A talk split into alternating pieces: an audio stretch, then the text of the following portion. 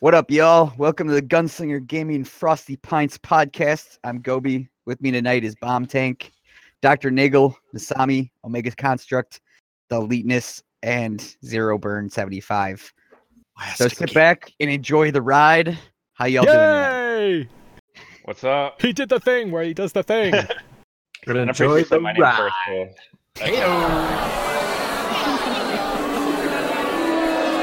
Cool. Oh, I thought there was someone blowing their nose. No, I, I think he was booing the new Harry Potter game. Uh, actually, no. I'm, I might, I might actually play the new Harry Potter game. It sounds, it sounds nice, and it's been a while since I've watched Harry Potter. I might do that again in so uh, preparation. Wait, You you just want to be look at the an army- wands, don't you? I love a, a nice wand, a nice thick thumb width, uh, thumb thumb uh, width wand. Oh, we're so going thumb deep right away, aren't we?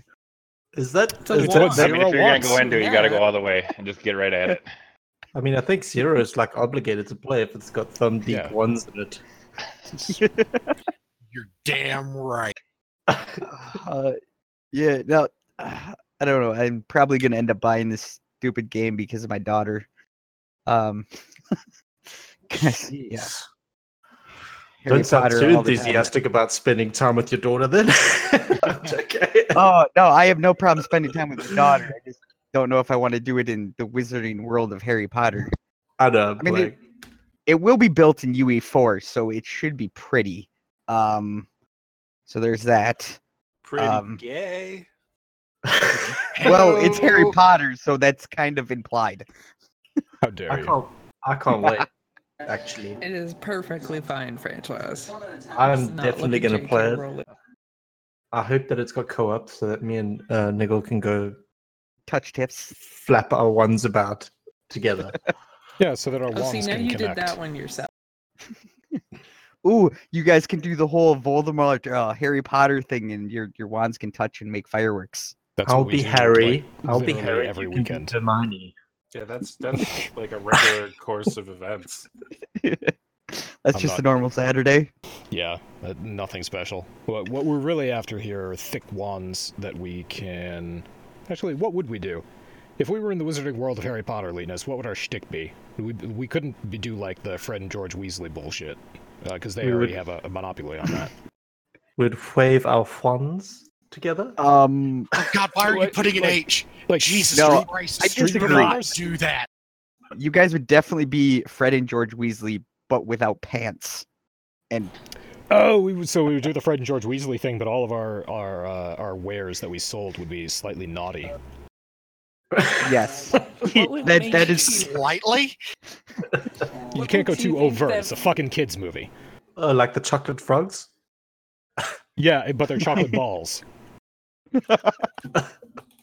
Salty chocolate balls. I bet no one's ever done that before. Chocolate gerbils. I was about to say, what makes you think that Fred and George Weasley didn't did not have pants off screen? Seriously.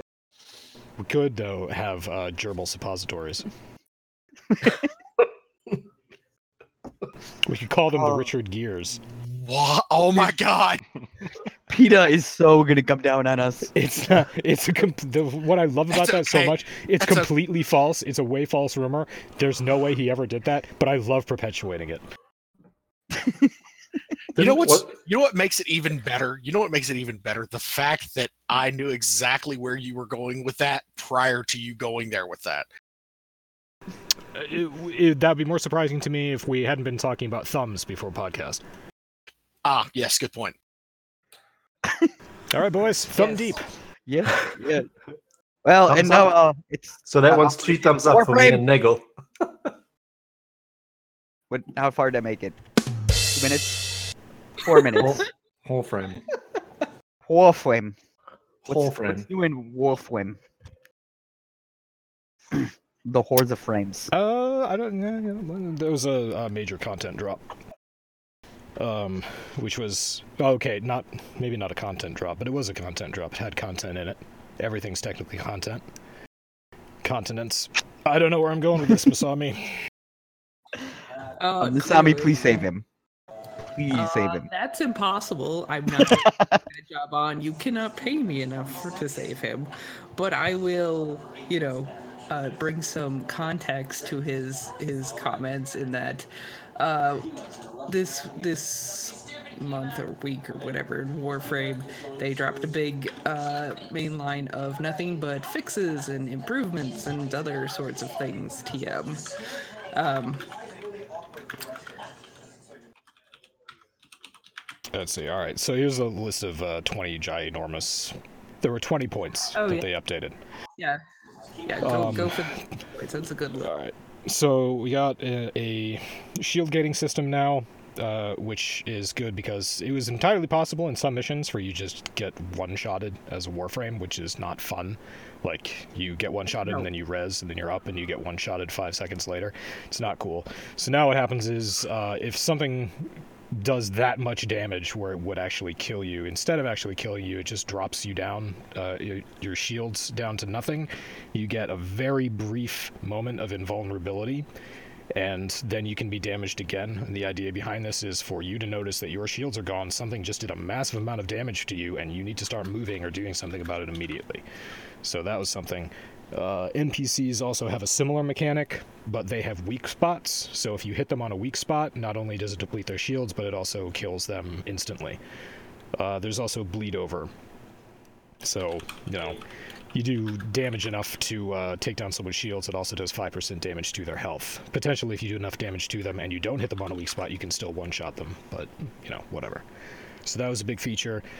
Uh, blah blah blah. They reworked how armor went or how armor scales, uh, which is good because not everybody enjoyed using corrosive projection and corrosive damage all the fucking time. There is now a possibility to stack status damage, so you can go over 100% status, and it does some pretty neat things. I've been messing around with that with some shotgun builds. Uh, shotguns now work correctly. There's no more of this bullshit about uh, status per pellet being uh, terrible until you make it to 100% and then it being godly. There's actually a status uh, graph that you can look at on this page, which doesn't help anybody listening to this podcast. Uh, but status works correctly. The graph is pretty. It's very pretty. It's so pretty. There's a line, and that's and pretty it's much it. Yeah. There is color, yep. Um, what else? A bunch of small other stuff. Uh, the only other big, like, really huge feature that a lot of people are in GS might know is that uh, if you built your railjack uh, a while ago, then you got refunded uh, all the material costs because they dropped the material costs significantly. So everything that you spent that went over the new costs, you got back. Masami and I both got 5.4 million credits one day and a whole shit ton of other beautiful. resources. Yeah, it was So great. beautiful. And if you finish your war, your railjack, you also got two uh, maintenance drones that you can use to just instantly build whatever, whenever you want to. So I'm gonna save on until I get something neat. Yes. Uh, the o- the uh, last probably main thing is that they got rid of self damage and instead it's Yeah, I'm not thrilled about that one. That- yeah, that I one- remember somebody was talking about that. Was it you, Niggle? It was probably me. Yeah, just because they did two things which I think are hilarious. Uh, they increased arcane levels from three to five, so now you can rank up your arcanes to level five. Before three was the cap, obviously, so now everybody has a reason to go Eidolon hunting again and farm for arcanes and max your arcanes out once more. Um, at the same time, they eliminated self damage, and anybody who likes to hunt Eidolons or do Tridolon runs at night knows that Chroma has a mechanic he's pretty much the best damage dealer in the game. Um, has a mechanic where he self damages himself to get one of his damage buffs up past a thousand percent. So you do some godly amounts of damage uh, shooting the Eidolon, and that's how you take it down so quickly. And that's why you can do five by four or five by threes, uh, which is five Tridolon hunts in one night in under 40 minutes, which is very impressive. I don't think I've ever managed to do that, but some people have. So that whole build is gone. There's no more speed farming with Chromebite anymore. So they say that they didn't want to make it so that people were grinding for arcanes more and to increase the grind, but they took away the main way to grind the, the arcanes efficiently, so we're all gonna have to grind more. So that was a little bit of horse shit. They uh, patched it by saying the fact that um, Little Duck in the upcoming Scarlet Spear release, which is supposed to be happening sometime soon here before the end of the month, uh, is going to be vendoring some of the arcanes, but you've got to do the special event. It's basically giving a second way to gain the arcanes instead of just Tridolon hunting. So that that was kind of their justification on that one. Right. So the and the only uh, I'm gonna be the negative Nancy because Masami is doing a very good job being positive about this. Um, the only problem with Scarlet Spear is that you're gonna have teams. You're gonna have a four-man team on a railjack, and you're gonna have a four-man team supporting the railjack. So that's eight people. You gotta play with eight people. In a pub without voice communication, that's gonna be a fucking shit show. Oh yes. Railjack Oh, is dude, already that- a shit show in pubs. That's that's like watching uh Division Two raid with in pubs. It's Yeah. hilarious. Yeah, imagine doing a breakpoint raid uh, on an island uh, in a pub where the guys are just trying trying to type to each other like what to do. Uh, it wouldn't do. I I played the raid and to just know like I would so leave. like So yeah, that's that's my problem with it. I'm interested to see how they're going to get around this because they said that none of these changes are final. They're observing how the community reacts, and uh, they will change the they will change their changes accordingly. Well, at least they're not final. No, Warframe has always been a very flexible game, and the development team has always uh, never been afraid to go back on things that they have changed, mainly because they want to keep people playing the game. And listening to your community and altering it accordingly is a good way to do that. Boy, that sounds like something that a, a certain company that I used to enjoy should learn from. Are you talking about Activision? Activision? No. Bungie. Bungie. Definitely Bungie. Activision. talking about Bungie too? Oh, gee. Oh yeah. Those Oh, poor yeah, guys. His favorite love. I have zero pity Uh. for those motherfuckers. I'm pretty sure we all do. And yeah, we could we could go on a Destiny 2 rant, but instead we could go on a Ghost Recon rant because yes, that is. So the new immersive mode is supposed was supposed to launch way back in your laundry. February, and uh yeah, Lee, go get your laundry. Uh, but That wasn't wasn't me. they delayed it. And of course, it wouldn't have been so bad if they hadn't waited till the day before the patch was supposed to come out to say we delayed it. Uh, it is now officially coming on March 28th, I believe, or 25th. Uh, one or the other. Anyway, uh, it makes quite a few pr- changes to the game. Uh, it basically lets you change anything you want about the game in certain ways. Like you can get rid of gear score, you can limit the number of bandages you carry. Yeah, just small stuff like that. You can change the UI and see what you get. Um so and the nice thing is you can play custom, like I can play a custom mode. Dr. Niggle can play completely standard and Leetness can go complete on ghost mode where insta death and we can all play in the same same game in Can the you same imagine co-op Leetness trying to go in full ghost mode with insta death? Yeah, no, I, I, the the only person here who would play Ghost Recon that would probably attempt that is me. Um, Please. you two like grenades getting my way too much. You know, that's a good point. Lead has numbers in his name. I do.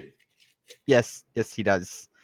And Gears of War is 133.7 gigabytes as well.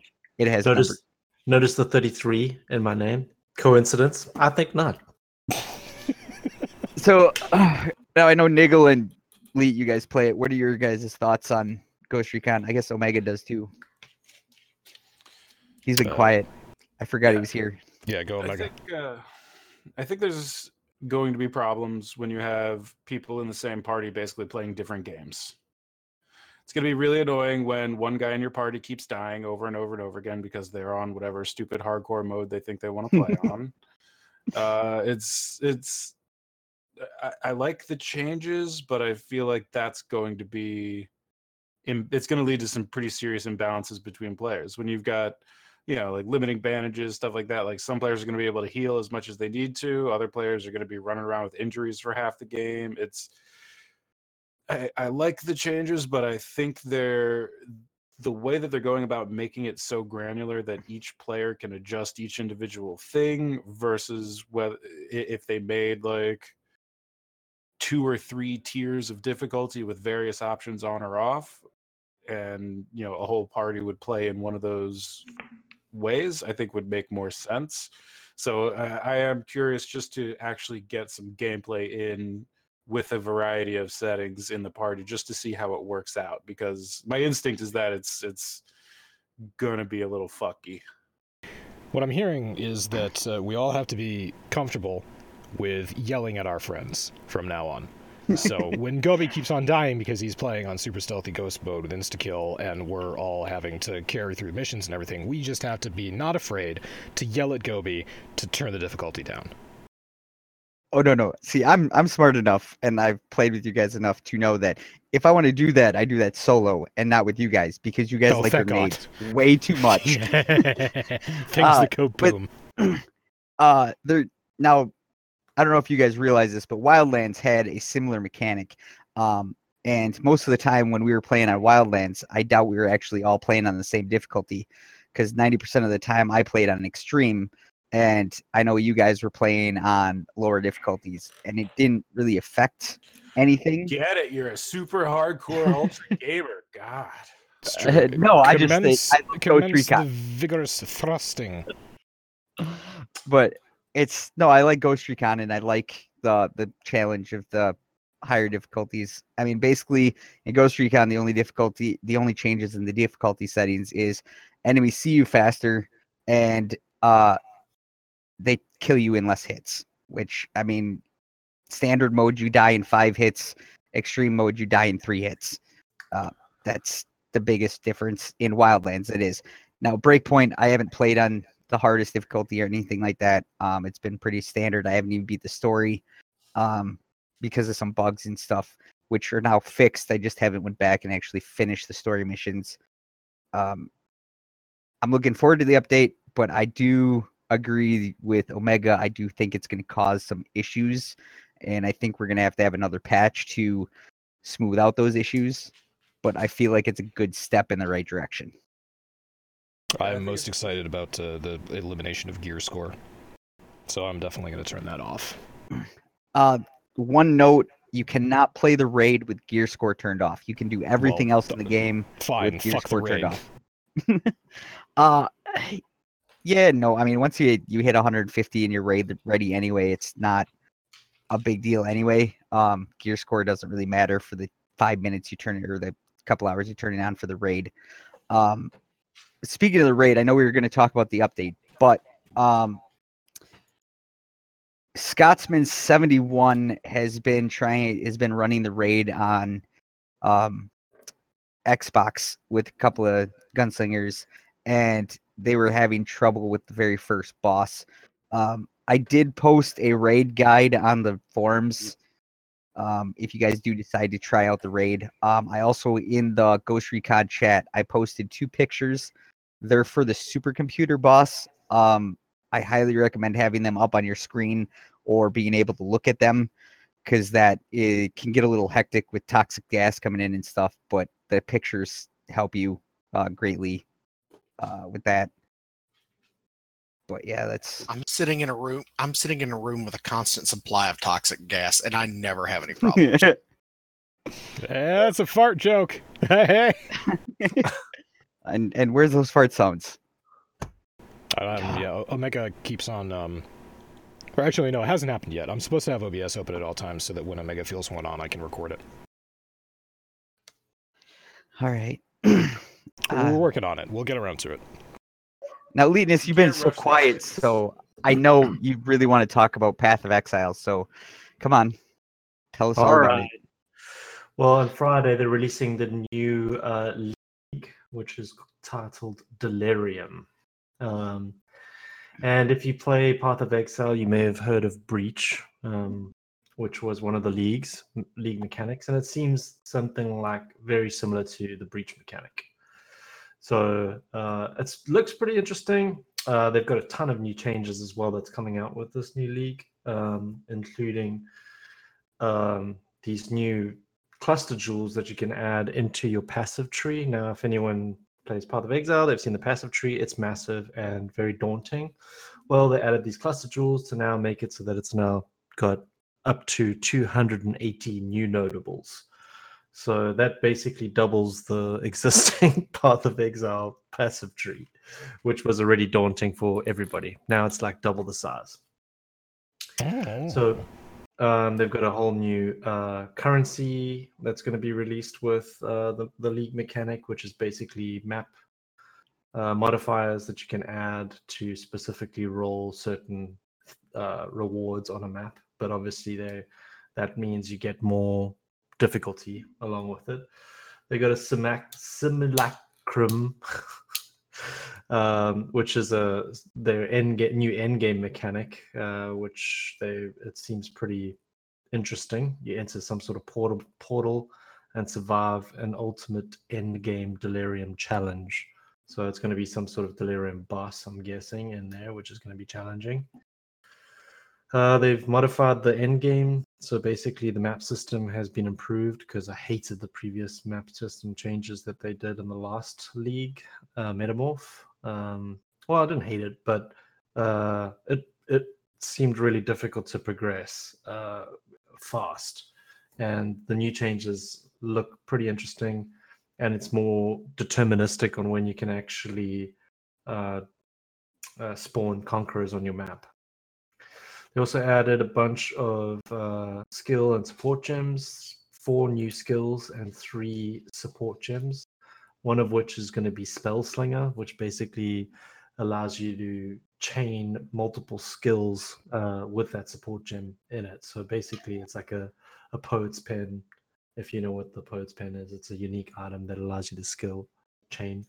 And uh, yeah, looks pretty cool and then a bunch of new uniques and uh, div cards. So all in all, a ton of stuff coming out on, on Friday. It's really exciting, and I won't be playing.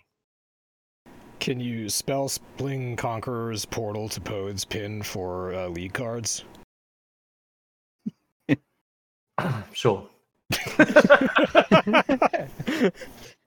uh, it sounds like uh, this Friday's going to be quite promising. We got a Diablo 3 season 20 comes out, The Path of Exile, and McMurphy is doing his Mario Kart 8 Deluxe Friday the 13th. That's right. Yeah, Friday the 13th coming up. Yep. Yes, that is. It's a now, busy Friday the 13th. before we get into the Division 2 stuff, because as you know, with the Division 2, they added seasons. Now, you guys have all done plenty of seasons in Diablo 3 and Path of Exile and whatnot. What are your guys' thoughts on seasons and or is it a good thing or you know is it just another blah I personally love it. It's definitely a way to keep people playing the game. Uh, Yeah. While adding a minimal amount of content. Some some seasons add more content than others. Diablo has been recycling content recently, but it looks like there's new stuff for season 20. Yeah, Or I mean, I would say Diablo's a piss poor attempt at a season. I mean, Diablo actually, Diablo in the past as well, Diablo 2's ladder events weren't exactly thrilling. They'd add some sort of small mechanic change or something like that. But for the most part, it's just really rankings and trying to be starting afresh and building your way all to the top again. But Path of Exile, it's basically a brand new game mechanic, completely new game mechanic. They change everything. So it's a drastic change. If if you could do something like that in a game, I, I'd say you've got a, a winning combination because that's what makes Path of Exile so amazing. The reason I go back and play every single league is because something interesting is happening. Uh, I would ag- I would agree. Actually, Path of Exile is probably of all the games that I know that do seasons, Path of Exile might have it down the best, just because they do. I I played one season with Leetness, or like two days worth of one season with Leetness, and it was uh, pretty different from the Path of Exile game that I had learned to play months, maybe a year before that. Diablo, yeah, not so great. Um, Warframe has their season thing going on. It's called Nightwave. It's basically just you know you do daily tasks or weekly tasks, and you get points, and you unlock a reward menu, and you know that's fine. Um, Path of Exile seems like it's doing it right. Most games do it the way that Warframe does it. It's here's you know a list of rewards over this amount of time, and you do tasks to unlock points and get rewards, and it's just Yeah. a mechanic to encourage grinding and just something to make it feel like you're grinding for something. Yeah. When grinding, the weakness of grinding games is that you're basically grinding for nothing. Yeah, And, first yeah, Breakpoint did that. At first, Yeah, Breakpoint did that, and then they and then they did the Terminator event, which was actual new content. So they they spiced it up a little bit.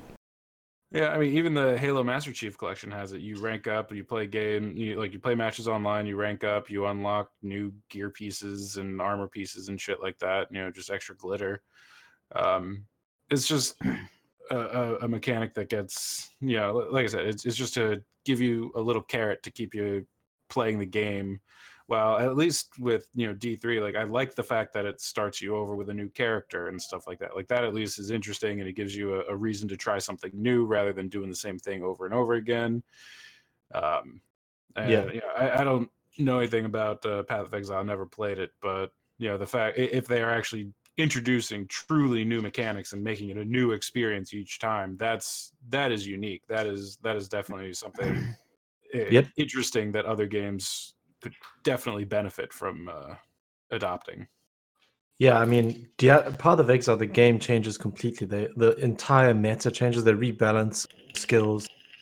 Um, essentially, you start again from scratch, and because of the the build diversity that you have, th- there's so many builds that you can. I mean, there's th- hundreds of thousands of builds that you could possibly make, and um, just through all the different combinations of skills and every and uh, passive tree options and you know all the different classes that they have that you could you, you'll never run out of builds to make essentially. Um and it's it's that's what makes it so cool is every new every league they also bring out new skill gems. Like i told you there's four new skill gems and three new um support gems. These are going to change the game. There's going to be something new to play the game. So it's like a completely new way to play. And uh they may not be that drastic the skill changes but um the, the the mechanic is something that's completely different that's why it's like everyone comes back Actually, uh, Omega touched on something that I completely forgot about in this week's uh, topic list, but we should probably touch on. Um, Halo Combat Evolved dropped for the Master Chief Collection on PC. It was last week, right? Yep, something like that. Yeah. Uh, I mean, it was a ninja drop. Like there was no build up, nothing. It just one day you guys got a patch, and that was that. Like I don't. There was hardly any articles on it. I thought it was a little odd considering it's the first Halo game. Like it's a big deal, and they just like quiet. yeah, one day I woke up and I downloaded 687 megabytes, and uh, there it was. Uh, so now you, I know you and uh Omega have played some some of Halo. Um, and Omega, you played the original Halo back on Xbox. Yeah, I've been a Halo thoughts? addict for. Oh, it's so good. God, it is so much fucking nostalgia. It is. It is. I'm so happy to be playing this game again. I've been waiting forever to be able to play it again, and yeah, right. I gave up consoles a long time ago, and Halo was one of the things that I was most sad about giving up. And the fact that I can play it again has me more excited than probably any single game release in the last five years. And uh, it's just fucking amazing to be playing again, and it's it's so good. It's it feels it it, feels like the original game. It is it's beautiful. Um, I mean, it's it's it's the remastered version. Um, multiplayer is cancer, but it always was. Well, it's a Uh, Halo game, so it's uh, I mean it's Halo bat like the uh, original Combat Evolved multiplayer devolves into pistol spam because the pistol is so grossly overpowered. But I don't play Halo for the multiplayer, not original Halo at least for the multiplayer. Like that is all about the story. It's all about the gameplay. Um, I've been taking Doc there for his run through the campaign. We've been playing it co-op, and like we just got we, just did the level that introduced the flood. And I was telling him how like when I first played that when I was uh, practically a kid, it was it still is like I've played horror games, I've played all kinds of like crazy games like that. It, it is still to this day the introduction of the flood is one of the most terrifying moments in video games that I've ever experienced, and it was just so fun to be able to relive that and and go through all of that again. It's so good. Did they change any mechanics or tweak anything, or is it pretty much the original Halo with better graphics and some fancy lighting stuff? Yeah, it's pretty much the original Halo. Like Doc and I were talking about that, how uh, frustrating it is that there's no run button. but Sprint. no, there's no sprint. But like, you, you look at the timeline of of first person shooters, and there was the original generation, which was Doom and uh, Wolfenstein, and then you look at the next generation, which was uh, it, it was uh, Goldeneye and Perfect Dark, and then it was Halo. Like, Halo was the welcome to modern video games first person shooter, and you know, they've come so far since then with so many added like so many new mechanics and built upon that original core but it it is so much fun to go back to that original core Yeah, I can see how sprinting would get old, but I mean, I grew up on Unreal Tournament and you know those games which didn't have sprint either. Um, now that games have sprint, I feel like I rely on it too much and love it. But yeah, the the old games that don't have it, you you have to play them different. Like you don't realize how much you rely on sprint to get you out of trouble when you don't have it. yeah it also uh, took doc and myself for that matter some getting used to the fact that like certain guns are only hip fire and there's only a few like a handful of guns in the game that actually have zoom of any sort or like aiming down sights so a, a lot of guns are just hip fire and you have to readjust to to that type of uh gameplay That's why I I like was the needlers say- best, because I don't need to aim with needlers. My shitty aim does not matter with a needler. So it's my new favorite gun, next to the pistol. if if I remember right, it's the the pistol, the battle rifle, the sniper rifle, and then the Covenant sniper rifle all have aim down the sights. Oh, Battle there is no battle doesn't. rifle. Yeah, there, there is no assault rifle. It, it's just the battle rifle in Halo Combat Evolved. The uh, assault rifle, or am I getting the names? Either way, the one that you aim down sights with the three round burst wasn't introduced until Halo 2. Uh, so the Oh, full that's auto one is just hip fire. I mean, it's a terrible gun unless you get up close and you're like hosing elites with it. But uh, yeah, the pistol and the sniper rifle and the rocket launcher Yeah, rocket launcher is the other one. Halo in Combat Evolved, I think those are the only three guns that have actual aiming uh, or like a zoom mechanic. Well, I, yeah, the and then the Covenant sniper, right? Because there's the the uh, army sniper and then the Covenant sniper too. Or is that was that introduced? In, Is That's Two. Halo 2. In Yeah. Halo 1, the uh, Jackals only have uh, plasma pistols. Yeah, I was gonna Oh, say we right, they killed have a lot of jackals. Yeah, we've killed a lot of jackals, but we haven't found. I haven't found any Covenant sniper rifles. So No, Sniper Yeah. Jackals are in Halo 2, and the um, elites with the. Oh, what the fuck were they called? Um, it's a it, it- it was a, a single single action gun. It wasn't quite a sniper rifle, but it was sort of along those lines that the uh, Covenant used. There are a lot of elites with those as well, but the uh, yeah, it wasn't until Halo Two that the advanced Covenant weapons with the uh, the zoom were introduced. We haven't we haven't been able to pick up any plasma swords either, have we? Nope, those aren't in Halo One. In 'Cause Halo we've- One, when we've killed kill, enemies with them. when you kill an elite with a plasma sword in Halo One, the sword basically explodes on when it hits the ground. Yeah. Yep. Yeah, it's been a while Anyway. since I played Halo. I gotta pick that up. I have to pick up the Master Chief Collection, but it's gonna be a while. That's so much fun. It's like waiting for each new installment to come out. It has me so excited, and I, I just I just can't fucking wait. Yeah. So next up is Halo Two, and then if I got this right, it's Halo 3 next, and then it'd be Halo 3 Otis, ODST. and then it's and an, then, it's uh, initialism, not an acronym. wow, but it, it's Orbital Dropship Trooper. Shock Trooper.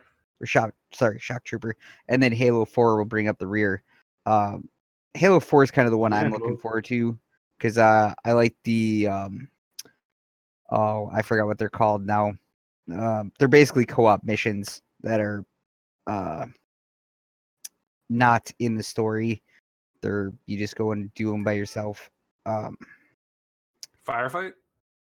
no it's it's a co-op thing they're like custom maps Yeah, Firefight. They have that already. They they're they're in the Master Chief collection. You can go Yeah, online play, actually, yeah, we can do play that. firefight rounds, and it's it's it's in Reach. They don't have them in in the CE engine, but in Reach, it's it's four players. It's two or four players against waves of Covenant on different maps and different settings, different weapons. Uh, there's actually an arc. Uh, there's like you can play it seriously, or there's the arcade mode, which is a blast where like each each game is a, a different set of weapons. It's like there's only rocket launchers, or only grenades, or only the power hammers and the uh, plasma swords. It, it, it's it's so much fun and so much chaos, and it's it's goddamn hilarious. But yeah, they they do have firefight. It's just waves. It's just fighting waves, defend the point kind of deal. Spartan Ops. That's what I was um that's what I was waiting for. It's a co-op X um it basically sees it they're different episodes and you play through it. It's a, it's a separate co-op story. Um and they're called Spartan Ops. That's what I was talking about. but yeah, firefights like a horde mode. I'm super excited for Halo 2 and uh, specifically uh, Halo OD three ODST is a ton of fun as well. It's it's a big departure from the rest of the Halo series, and that's why I liked it so much. You don't think play that's- the Master Chief; you you play one of the soldiers, and you like come across Spartans, and like they are godly, and you're just like a regular pissant soldier. I mean, you're you're one of the like special forces guys because you're a, you're an ODST, but it's uh it, it's a very interesting dynamic when you're not the super soldier in power armor who can just run through and club an entire squadron of uh elites and grunts to death it's it's it's a very different style of gameplay That's my whole strategy, actually. I was gonna say, Omega, yeah, it must be really fun for you playing these missions, dragging my sorry ass behind you, because I just run headfirst into things and start whacking them on the head. That's it's Oh, that's all- it's I mean, that's- hilariously yeah. fun. Well that's what you do in combat evolved that's that is the number one gameplay i remember uh was like the big revolution in playing on xbox was when you switch your controls from the default setup to green thumb which let you melee by clicking the thumb button instead of having to move your thumb off of the uh the thumbstick to an actual button. So it just made your melee that much quicker it all it, it opened up like a whole new level of ability in play in playing Halo. All right. Okay. I did notice uh the Master Chief collection they also have a bunch of different um layouts programmed in unless you're Omega and then you have to reprogram all the keys anyway for every game. But for the rest of us, uh, there are a bunch of different presets. Were you talking controller presets or keyboard Yeah. presets? I don't know about Oh, yeah. keyboard, but I know controller. There's like six or seven of them now, and you can play them all. Like they have a standard FPS layout, which changes the Halo layout to your standard FPS, where melee's on the right thumbstick, B is crouch, and stuff like that. Um, I always played boxer layout when I played Halo. with I couldn't even boxer, that's the left I don't even trigger remember what is that uh, yeah. it's been too long. You have to play it Yeah. again. I've got to sit on my Xbox. I'm gonna have to fire that up again. Uh so yes, and bomb comes in. Well, I guess we could talk about the division two. Oh boy, you're gonna talk about Division Wani? Oh yes, what a, that was a pronounced great game. Wait, I thought it was Destiny 2 we were talking about, not Division. Oh my bad, dude. I'm sorry. Did you want to back out? I think Zero's got the the Destiny two chat covered. Uh, Uh, so yeah, we mentioned the seasons are coming in the Division Two. I believe Zero's playing. seasons are up. Yep, he is. He's- Zero's Zero's done with the podcast. He fired up Yeah. WoW before Gobi did the introductions. It was like, all right, guys, we're about to get ready for the podcast, and he fucking fired up WoW. He's in a raid. Actually, no, I'm not. Leroy Y'all can kiss my ass. He's been in WoW for like the past three days. Hey, hey, I've got one thing to say to all you. Give your balls a tug, you tit fuck. Jonesy, To be fair, to be fair. to be fair. see, there's someone who's also a connoisseur in, in, among this crowd.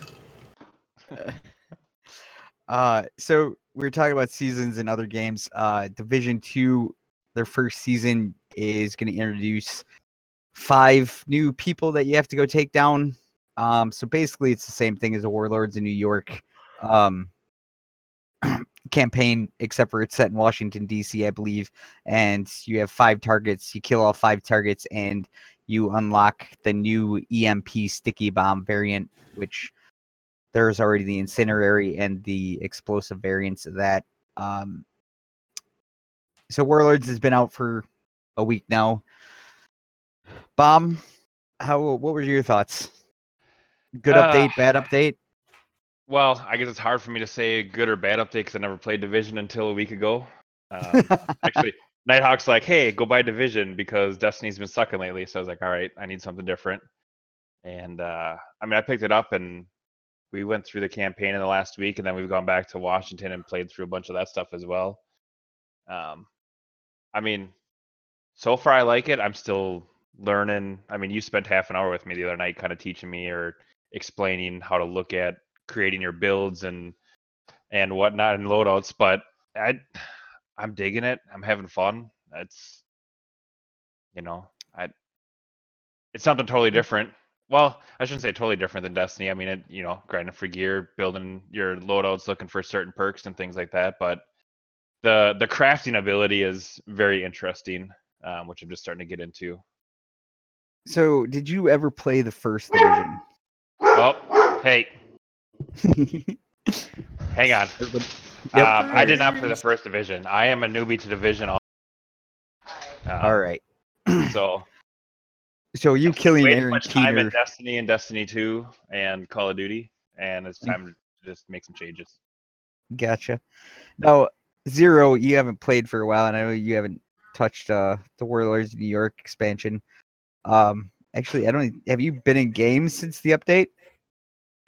Yeah, I was for a little bit, and I, of course, naturally, I didn't notice any change. I still think it's better than Destiny. uh, yeah, I'll I'll agree. Um, Dagger All in my heart, man. uh, so I put a lot of hours in the Division One. Um, Division Two, I got almost 200 hours into now. I like the update, and I don't like the update all at the same time. Uh, it's done some really good things for the game. Um, the new simpler gear is a lot easier to understand. However, the downside of that is it's I almost feel like it's too simple now and they needed to find a happy medium. Like before it was way too complex and just RNG on top of RNG on top of RNG and it was impossible to get you know god rolled gear like it never happened. Um god rolls are back which are great thing. Um the new gear system I think it needs some tweaks. Um my biggest issue with it is this is a loot shooter and the loot drops are absolute fucking trash. Like they did all this update to make better loot drops and it's a catch 22. Uh in order to play on challenging mode or heroic mode you have to have good rolled gear. In order to get good rolled gear though, you have to play on challenging heroic.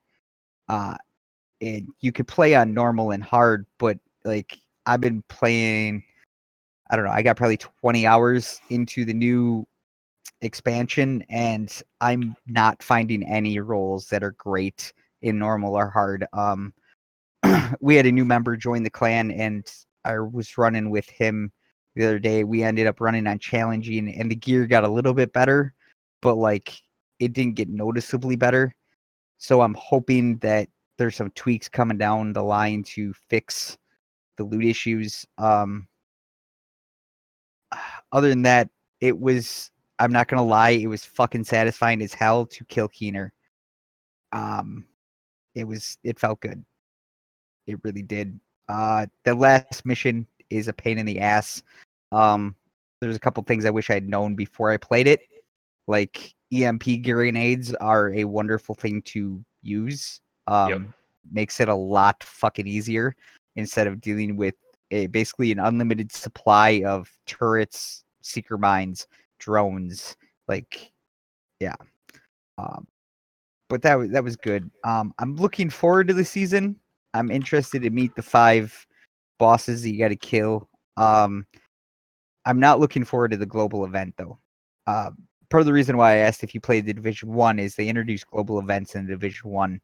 Um, this one, I believe, it's pretty much the same as Blackout, where you're have three different types of ammo and you can only do damage to the enemy that has that buff or whatever. So Okay. like incendiary ammo only works on a enemy that has a little incendiary symbol next to him. Um in the division two they kind of up the ante. Now if you shoot a enemy with a bleed icon on them and you have fire damage or whatever, it'll actually shock you, take you out of cover, and punish you for shooting the wrong type of enemy. I'm not actually a huge fan of this because the fucking rushers are insane in the game and I just see too many people dying from rushers that are the wrong thing and you got to reload your weapon to get the right ammo and yeah, it's it was never Yeah, fun in the division 1 and I'm not looking forward to it in this one either. Um hopefully they do some better stuff, but I mean yeah, it's one of those things. Um now you've never played the division, so this whole shade tech level, you kind of came into the game just as that was introduced. Um Yep. What are your thoughts on that?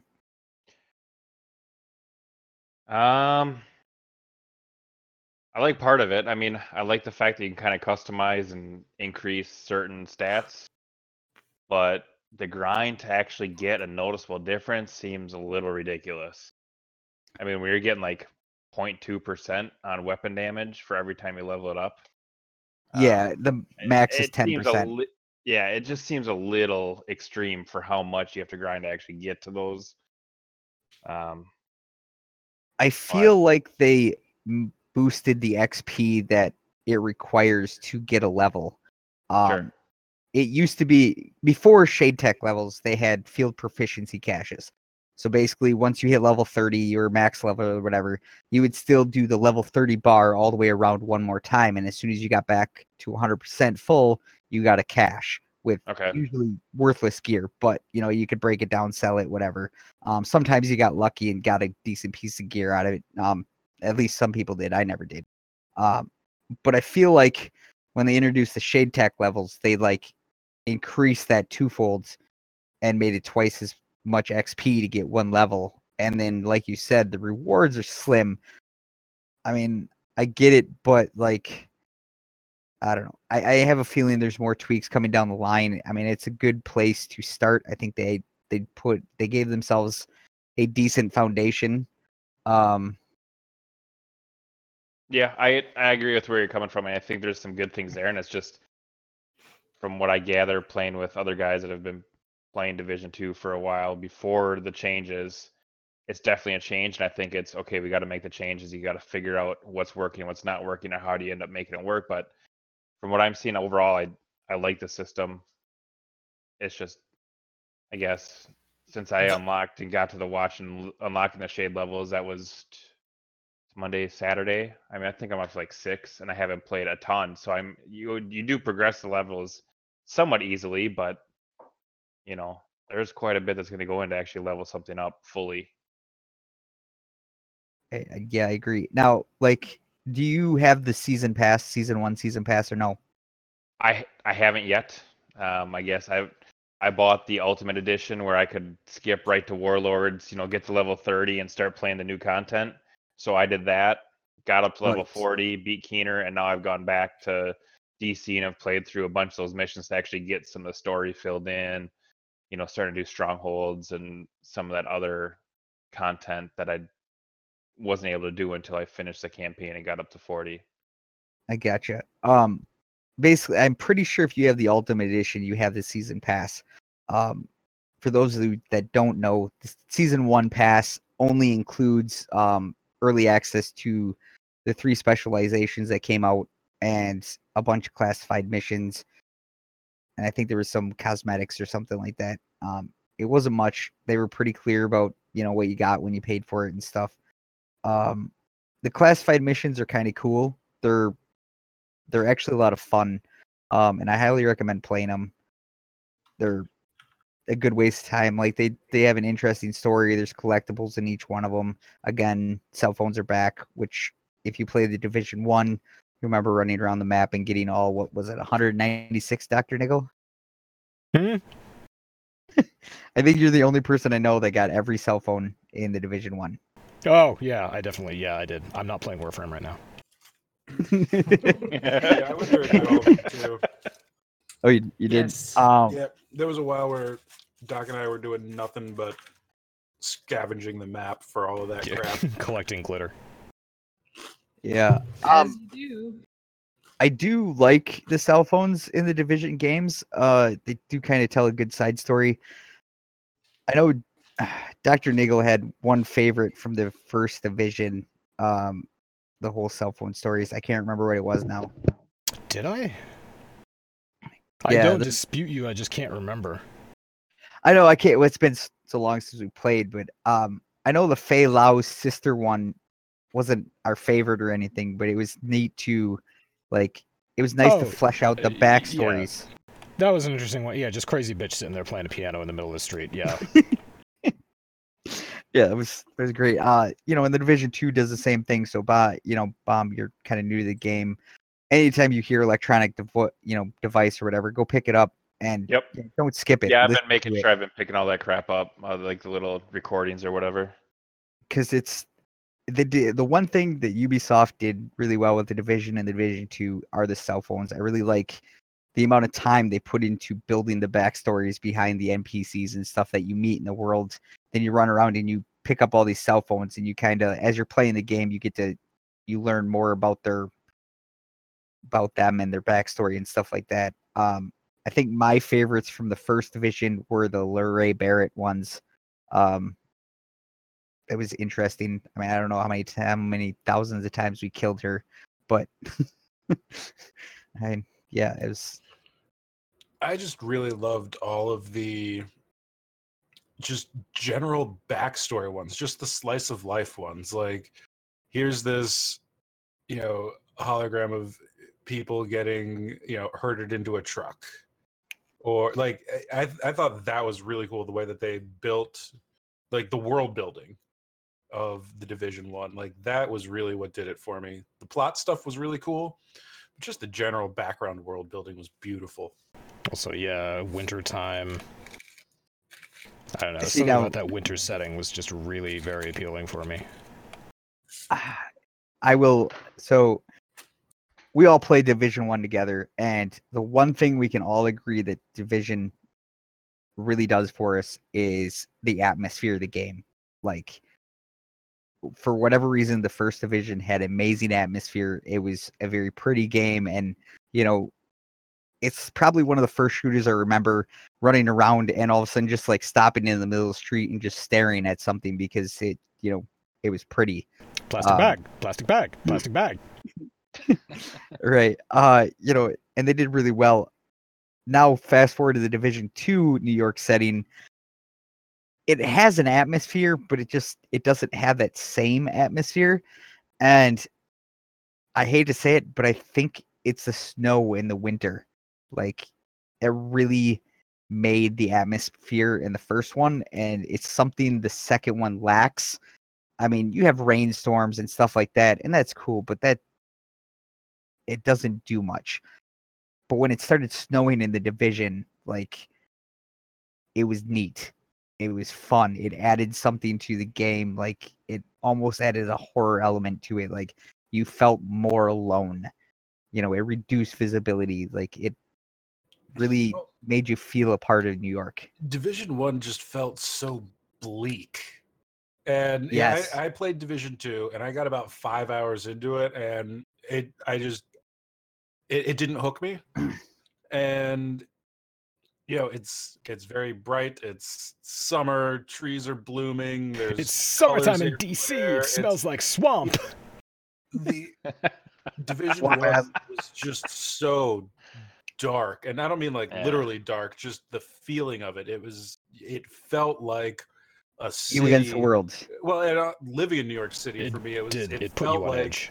I was in a destroyed city. I felt like it was the end of the world. All life as we knew it was over. Like it. That was something special that just that that I didn't feel like Division Two captured in the same way.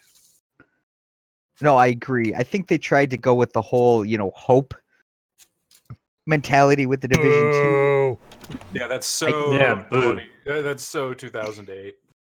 And eh, well, I just don't I don't think they hit. I don't think they nailed it. I mean, don't get me wrong. I love I do love the game and I enjoy playing it. Uh, but you know, there's just certain things like I would really much prefer the mechanics of Division Two in the Division One setting. Like the snow, the bleakness, like that would be like the perfect division game. Um, it's, it's funny you say that because to me, part of the problem that reason that Division Two didn't hook me is because the mechanics felt like Division One. uh, It doesn't feel like different enough of a game for me that I need to put another 2,000 hours like I did into Division One. well, it's more like the time to kill is much faster in the division two. I like that it's it's more of a cover based shooter. Like that's that's why I enjoyed the new mechanics. Um, some people don't. That's you know, um, each their own. And yeah, I do agree that some people the mechanics in the division two are not as good. They feel more of the same as the division one.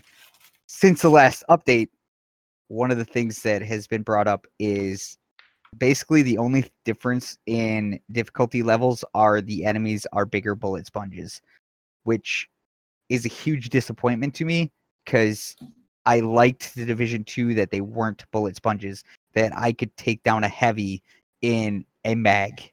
Like I didn't have to worry about a gold bar rushing me because I knew as long as my mag was full, I could drop him. Like it didn't matter. Um, Um, it's it's hard to do a looter shooter though, where you're doing this constant grind for better gear and pushing your gear levels harder and harder without bullet sponges. Yeah, that's the two go together. You know, we, we Right. talked we were talking earlier about Ghost Recon. I mean, Ghost Recon is a game that's designed around one headshot, one kill, pretty much no matter what. And in a game like that, gear score doesn't matter, which is why I think rightfully so. A lot of people like Dr. Niggle are frustrated by the gear score in Breakpoint because it's just kind of pointless in that sense. But like in a looter shooter where you're getting the same piece of gear that's you know got better stats than the last time, you know the same same gun, same fire rate, same looks, everything else, just same mechanics, just better stats. If you don't have bullet sponges, those better stats become meaningless. You know, if you can you know, just random numbers here because I don't actually know how the mechanics work. But if you've got like a, a gear score 50 weapon and it can take down any enemy in one clip, what's the point of getting a gear score 80 weapon? Why would you grind for that? right. No, is I- why I- I, I hated gear totally get score that. In Breakpoint. I got it. It was a grinding mechanic. It was to make you come back and grind again to get top tier gear when they increase the gear score. And you're absolutely right, Omega. Doesn't matter what gear score weapon you have in Breakpoint. If you shoot someone in the head, they're dead. and it's it's funny you you bring up gear score there too because my issue with Ghost Recon Breakpoint's gear score is almost the same issue I have with Destiny 2's light levels. Uh so you basically hit a soft cap around 200, which I don't I don't have a problem with. But the problem is you can't get any higher than level 250 gear. It's impossible. The only way to get higher than level 250 gear is if you play the raid and you beat the raid bosses. That's it. That is the only way you can get gear that's higher than gear score 250. And the max gear score is 30. So or 300, yeah, 30. Uh 300. So the only way to actually get to max gear score is to play the raid 6 times and hope to god you get great rolls on the gear that you want. I don't think gear score belongs in a Ghost Recon game. Yeah. Period. I don't know. What's Like- even the point though of getting going for gear score 300? It's nothing more than like a dick showing contest. And that's exactly what it is. I mean, I don't get me. I like the raid. I actually really enjoyed doing the raid um, with the guys I did. Um, it was really fun. Uh, do I want to do it a whole bunch of times? I don't know about that, but like the few times that I did it, it was enjoyable. Um, I kind of peaked. I did a a full raid without doing a single wipe. Nobody dying at all. I mean, we had a couple people go down, but they got rezzed um nobody respawned nobody died. Like we didn't wipe a single time. We beat every one of the bosses um from start to finish. And you know i've done that. Now it's like well what is there else to do? Uh, i could go do it again so i could get slightly better gear that doesn't do me any good in the main island of ghost recon. One thing that I find kind of funny about Doc's complaints about the gear score system, and uh, granted, this is for me coming. I, I don't have experience with Wildlands, so I don't know what previous Ghost Recons were was like. But the gear score thing for me, it, it really has like uh, yeah, my gear scores progress as I've played the game. It's kind of had no impact on gameplay though.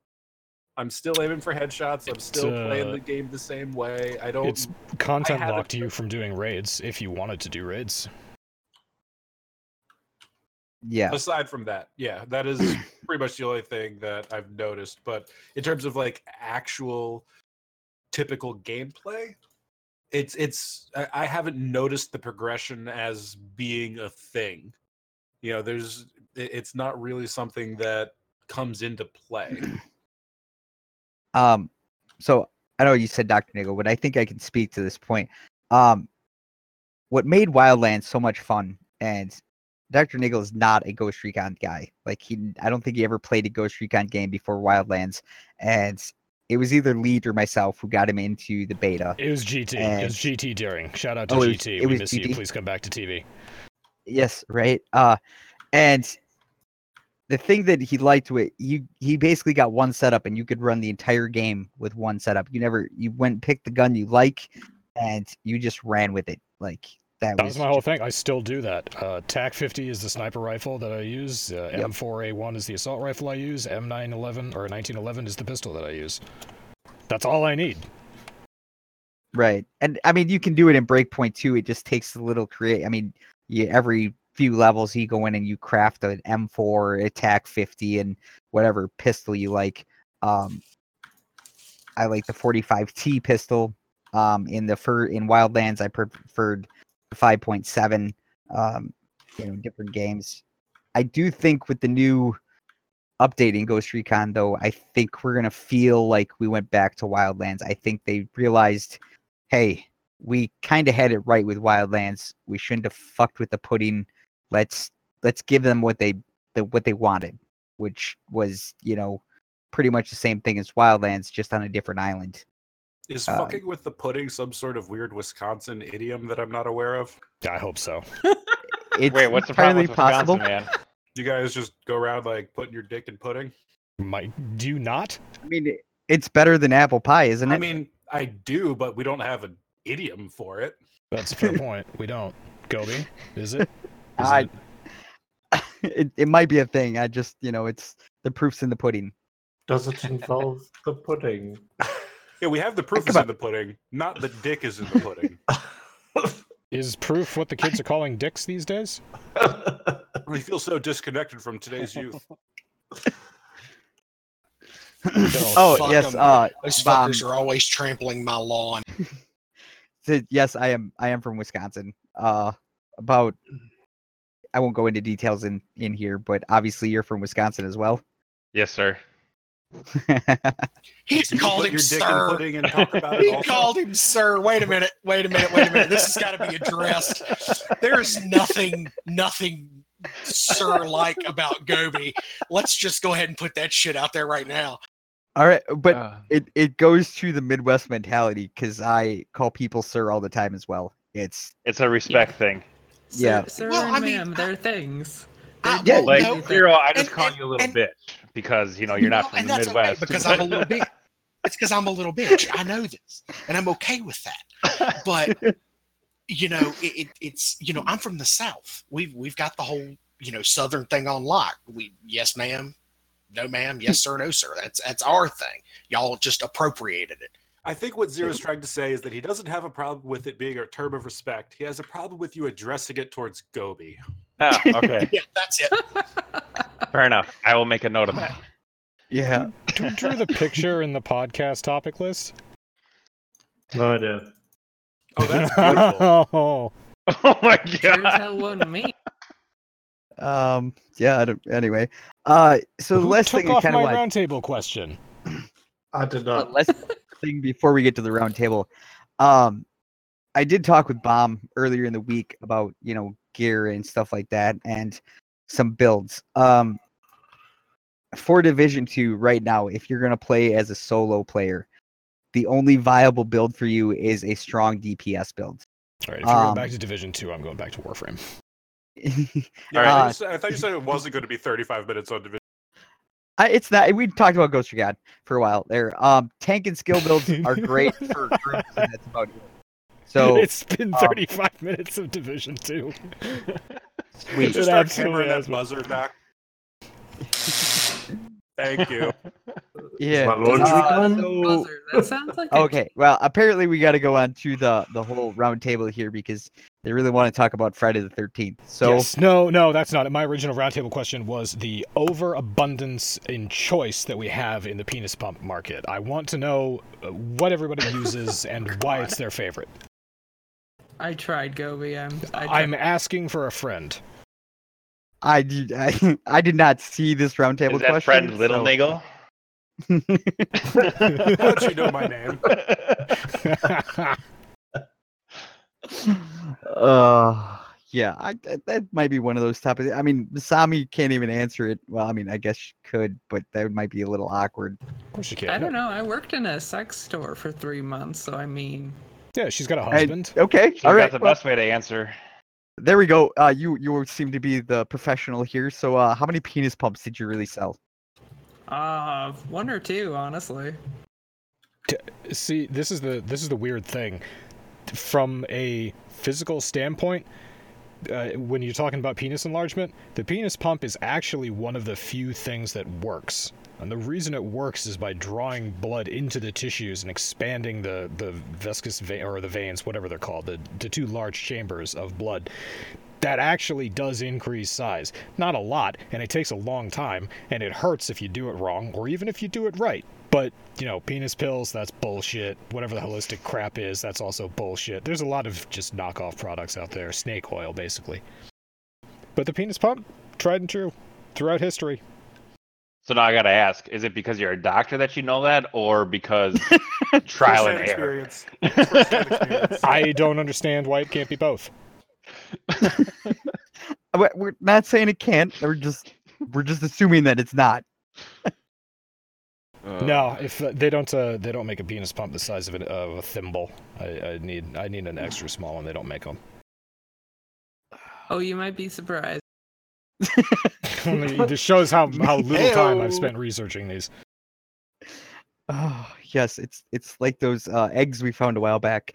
We won't get back into that dis- discussion, but uh, Oh, the eggs! Yeah, Gwyneth Paltrow's uh, vagina candle is doing well, by the way. Those are that it is. I was think trying to they're buy one ordered. to send to you, Niggle. Are they back ordered? They're so expensive. Yeah, I know. It's because they have Gwyneth Paltrow's pussy on them. I wanted to buy one and send it to you, and I was so disappointed that they were like a hundred dollars or something like that. yeah, yeah, that's way too much. Look, I've, fucking candle. Okay, I have okay, never ten sent, bucks. No, I've never sent Linus a gag gift that cost me more than five dollars. Yeah, ten bucks is probably the That most I seems would pay for the candle.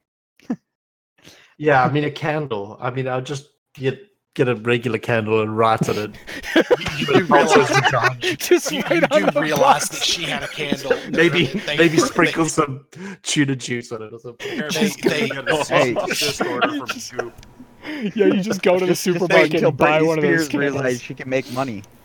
Buy one of those candles from the supermarket and write on the box "vagina candle" and mail it to me. Ah, so With an open can of tuna in it or something. Oh God! I'm gonna do my best to try and pull this train back slightly onto the tracks. Uh, You know, what- I've got a million dollar idea. For a long time, I thought that they should make an extinguished candle scented candle. You know that smell of the burning yes, wax? I do. They should make an extinguished candle scented candle. Hmm. It's not a bad idea. And that's Interesting. actually not a joke. I honestly believe that. I enjoy the smell right after you blow out a candle. It's a good Zero, one for a get your best people on this. I think also a diesel smelling candle. You can just Dude. huff gas- gasoline if that's what you want. Yeah, just d- g- can of gasoline in your uh, in your living room. Just open it up, let it sit. Gunslingers in no ways in no way endorses the sniffing of gas. No, also, it should be totally noted do. that diesel and gasoline are two totally different products. But you, well, whatever. It doesn't matter. Totally One or the different. other. Ah, man. Well, they, they smell. Yeah. It, No don't- one we'll do that. cares. Gobi is about to Ah. get into his chemistry degree, which we all know he has. Uh, no, I I never graduated college. I said fuck just a redneck. I, I went to college for two years and said fuck this. I'd rather work outside. So I work outside. Screw you guys, I'm good outside. Yeah. Yep. That was. That I, was I love a good party. I love a good party. That's why I went to college. It's also why I didn't graduate. We didn't party. We just sat around smoking weed, being depressed. We did a lot of And that. playing too, Halo. I watched Omega play a lot of Halo while I was blitzed out of my mind. It's like Halo, Stepmania, Unreal Tournament, and Um, uh, Unreal, Roller Unreal Coaster Tournament Tycoon. was so Roller. Coaster Tycoon. Yep, yep. They should really bring that back. With Yeah, one Unreal roller Tournament was a blast. Roller Coaster Tycoon was also a blast. They got some. we need to start up our products these days. multiplayer server of that. We need to, Yeah, we I, should f- do I that. forgot. There's so many, so many things that we need to build in Roller Ty- Coaster Tycoon. Oh boy. I don't. Uh, you know what? I don't even want to know. Nope. Yeah. Okay. Yeah. What's what's the dumbass roundtable that replaced my genius roundtable question? What are we doing on Friday the thirteenth? Yeah. What are you What are you doing? I'm gonna go outside, pull down my pants, and and uh, see if I can spy Jamie Lee Curtis through my binoculars. So your typical Friday the Thirteenth. My well, it's actually typical Tuesday, but it's gonna be Friday this day. Well, we know now that it's a thimble sized, so ultimately you can do that and no one will see anything. Oh yeah, no, it looks like someone glued an acorn to the bottom of my torso. So would they even give you an indecent exposure ticket for that? I mean, technically yes, but I don't think uh, if anybody had a picture or anything that a judge could prove anything.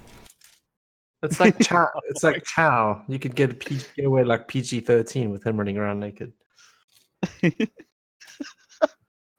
Uh, what about you, Lee? What are you doing on Friday? I'm going to Barbados. Okay, Boring. Masami. Uh, absolutely nothing because Saturday is D and D. So playing Warframe all day. Okay. D&D. No, no, there might be some Minecraft. There might be some GTA 5, which these adorable nerds got me into. GTA 5, how'd you get your hands on that? I don't know. There was like a humble bundle sale. It was pretty fantastic. So just just out of curiosity, how many hours do you have in G? Uh, fuck. I don't know. I'd have to look. I I'm, just I'm love just how curious. you're the only one who takes that game seriously. Well, we all did for a little while. Yeah, I, we, yeah, we we all did for like five minutes. I mean, when I when I I like started and I needed money, yeah, I grind I grinded that a little bit. I'm gonna Yeah, say that's, I that's think I, basically what I'm. You, you need money to faff around and be an idiot. So that's what I'm trying to. How many hours? did- We're having a we're having a dick measuring contest here, and Masami might be the only person I can beat. So how many hours do you have in GTA 5? hmm, I'm pretty sure you're gonna beat me. Look Um, on Steam. I just I'm just curious how much you've been playing in the last two weeks. Oh, I don't 112. play it through Steam. I'd actually have to load it up and load it in my profile. Uh, nuts Oh, that. never Alright, mind. Yeah, never mind. Uh, bomb. What are you doing on Friday? Uh, I don't know yet. Hopefully, my wife is back in town and we'll go to dinner and shit. But who knows? So you're hoping to do your wife on Friday. Good to know. Roger that. Zero. What? Huh? What? Wait. He's playing what was Warcraft. the Playing question? WoW. What Come was, on, the- he's what was playing the War- question? Wait. It's WoW all day, every day. That's all you do. When The answer is that he's uh, playing WoW. yeah. Uh, well, so I was that. gonna ask what you're gonna do on Friday, but I'm just gonna go out on a limb here and say work and play WoW. You are correct, sir. minus the work. You can play Warframe too. Uh, yes, he did download Warframe. I did see that. Oh, he was Y'all are gonna about make that. me go build a PC here again too. You're gonna kill me. Yep. Yep, we are. I, damn straight we are. We we are masters at bringing you to the dark side. I take no credit for this. I blame Doctor Niggle. It's all him. What did I do? Actually, I believe technically it would be my fault, but you know, Uh, That's I'm fine. not, you can I'm take the not blame. building a PC to go play Warcraft. I can tell you that right now. Uh, well, you can come play the Division Two and Ghost Recon with me, and Uh, I might came go. in- I might build him to go play Destiny too. You know, because you guys love that game so much. I can tell. Hey, I do play it with my kids, because They're the only Because five-year-olds appreciate really it. enjoy Destiny. Uh, Alright, yep. So I am five years old. Got it. well, welcome to the clan. You've been initiated. You're fine. uh, Omega, what what are your big plans? So uh, about a week ago, I joined a D&D Discord server because uh, I DM a game with uh, Leetness, Dr. Niggle, and Masami, and so I was looking for a place where I could go to talk to some people about, you know, some ideas that I had or whatever. And uh, there was a looking for group uh, channel on the server, and uh, so I ended up joining a game that's doing a one shot on Friday, and uh, it's looking like it's going to be a lot of fun. It's um, set in uh, a universe, uh, a setting called Kamigawa, which is uh, setting inspired by like feudal Japan. That's uh, actually from Magic the Gathering. But the I, I think the funniest part is that uh, one of the races in this setting are uh, is called the Kitsune, which are basically fox people. And two of the people in this gaming group that I that, that I'm playing with uh, are playing those characters, and they have both freely and openly admitted that they picked them because they are furries. That's interesting. You'll have to tell us all They- about that experience. they deserve to be stuffed into a cannon and shot off the face of this planet. There's Yeah, no I'm- I'm kink hoping they shaming here, except for furs. except for furries. Disgusting. Furries are the exception to the rule. Stop with the weeb shit. Never. Oh, So yes, I'm playing uh, in a, in a what should be a fun uh, D and D one shot. nice. Because he hates our group. No, it's because I don't I don't get to be a player. I'm I'm I know, I DM, know. so I'm looking forward to getting a chance Hey, to, uh, we're play. we're gonna set off on that. Tri- we're gonna find the fucking castle, and we're gonna bring Silgar with us. So you can you're gonna be playing Silgar because we can't. Or you could spirit us, you know, a couple more NPCs that we meet in the woods along the way who are doing the same thing, and then you could have yourself like two, three characters. There you go. Just, I mean, not all of us play D and D, and some of us know D and D, but just for those that don't know what D and D, what what is DM? If you don't know what D and D is and you're over the age of nine, you live a very sad existence. So Dungeons and Dragons is responsible for most of the mechanics in modern day gaming. Yep. Yeah, pretty much. It's Uh, where like Diablo comes from. It's where like yeah, anything that involves like building and growing a character over time and getting increasingly better gear over Yeah, time. leveling leveling and- up. So basically, every RPG is what you're saying.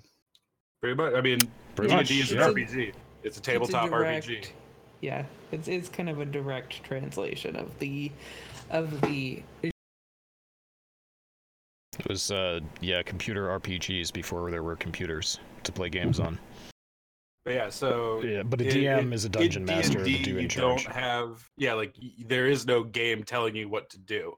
There is the dungeon There's- master who creates the world, who puts the enemies in it, who basically is god of this world, and then the players play in that world. So, yeah, Masami said a bad pun in the last session, so I made a meteor fall on her head. Yep, and then I ignored the damage because you know D5s are ridiculous. I asked. No, I Anyway. asked if I had to revive her, and you were just like, no, and then we just carried on. But the, the message was clear. Actually, Masami got two penalties last game. One was for telling the pun, the other was for being helpful. Apparently, you're not supposed to be helpful. This is Omega's game, so that sounds about right. yeah, you know what? Hey, We're all I'm we're a all learning. fair, I am I am a good fair DM. So You're we bleeding learned. out. I have bandages, but I can't use them on you. Screw you. Look, we're all we're all Uh, learning. We're adapting to Omega. We're learning how to play the game.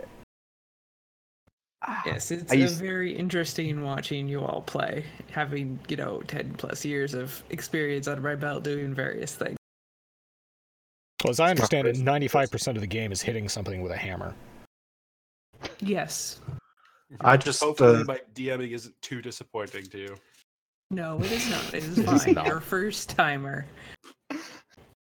Uh, Wait, that that's a backhanded compliment. That was a Yeah, very right? yes. you're doing fine for somebody that's never done this before in their life. I doesn't well, know on what that D note, and D is. So Uh, you could I- be I a should- model in South Dakota. You don't want to know what a bottle in South Dakota looks like. now we're we're talking about South Dakota and not the the boom towns, right? Because I don't consider those South Dakota. Yeah, it's it's What? it is what it is.